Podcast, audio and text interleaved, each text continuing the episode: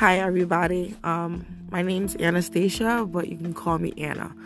This is going to be a podcast about days of my life of sorority and getting gained of not being a drug addict and being on the streets.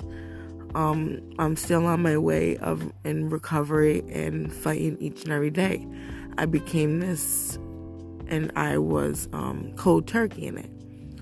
But without certain things, events that happen in my life, I'm not going to go too quick with it. Is that I'm still fighting, and there's still things in my life that I want to fix about myself. It's coming slowly and gradually. I'm not on the street anymore. I got a nice man that supports me. I love him to death. He got two kids. I have four of my own. They're in Texas, but you know, something I keep my head up and I know that they're safe and that when the time comes and the time's right, that they'll be right here with me each and every day. Um, there's not one day that I don't miss it.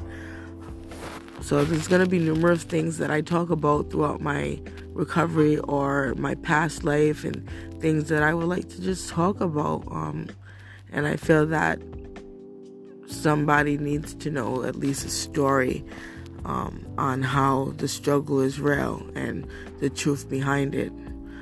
I am Cape Verdean, that's mixed with West African and Portuguese. And if you look that up, Cape Verdean, you'll know what I mean and where I come from.